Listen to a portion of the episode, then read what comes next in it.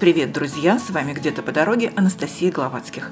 Сегодня хотела немного рассказать вам о цифровом просвещении. Да-да, не ослышались. Не так давно в рамках недели безопасного Рунета на платформе Ростелеком Лицей был запущен бесплатный курс «Цифровое просвещение». Программа состоит из двух разделов – кибербезопасность и цифровой этикет, которые призваны помочь подросткам разобраться в особенностях общения в сети и повысить свой уровень цифровой грамотности. На занятиях ребята узнают о надежности паролей и пробуют научиться распознавать логику мошенников.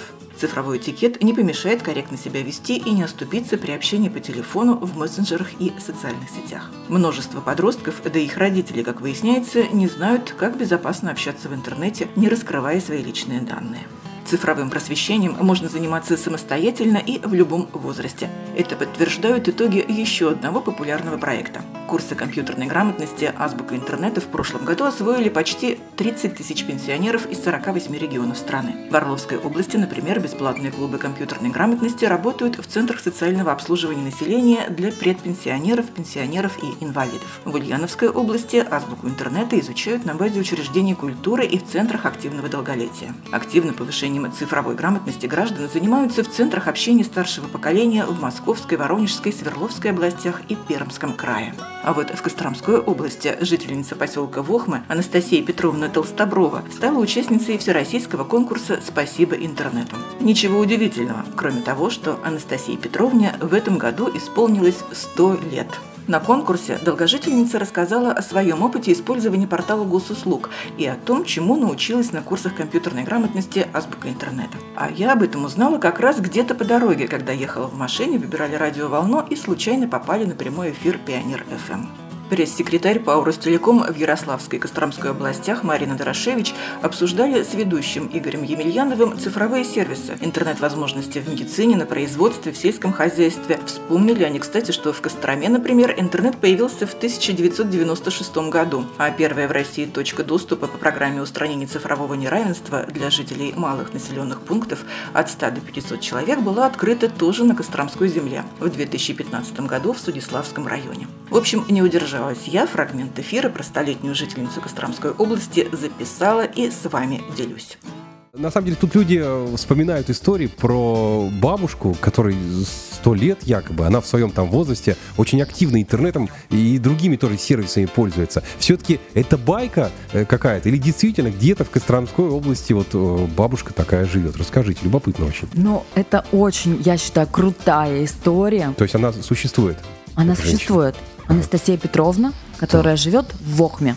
О, привет, Вохма. Так. Да, Вохма, привет. Мы очень рады.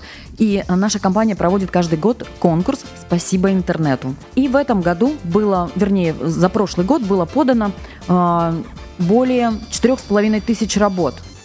И в числе этих работ была пенсионерка Анастасия Петровна из так. Вохмы, это ей... что за работа? Что она да, сделала? Ей исполнилось сто лет, и она написала в своей работе о том, что она проходила в социальном учреждении э, программу «Азбука интернета», ее обучали, и после этого она научилась включать и выключать компьютер. Для начала, хотя бы так. Ну, Прекрасно, ну, 100, 100 лет, лет человеку, это, это чудеса. Это чудеса, конечно.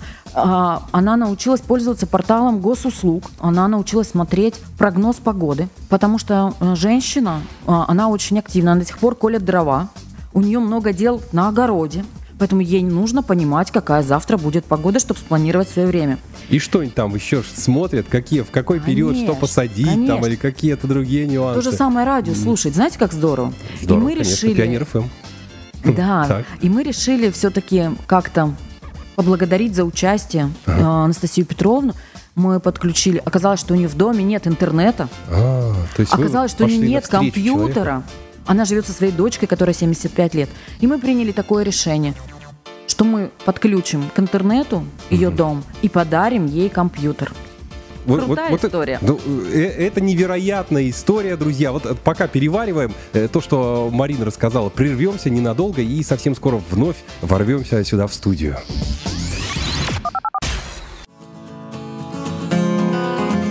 Мы уже не будем врываться, вторгаться в чужую эфирную студию. Хорошо, что есть возможность слушать, слышать, радоваться друг за друга и делиться хорошими новостями. Остаемся на связи, повышаем свои цифровые знания и не забываем о цифровом этикете. Удачи и добрых дел вам где-то по дороге.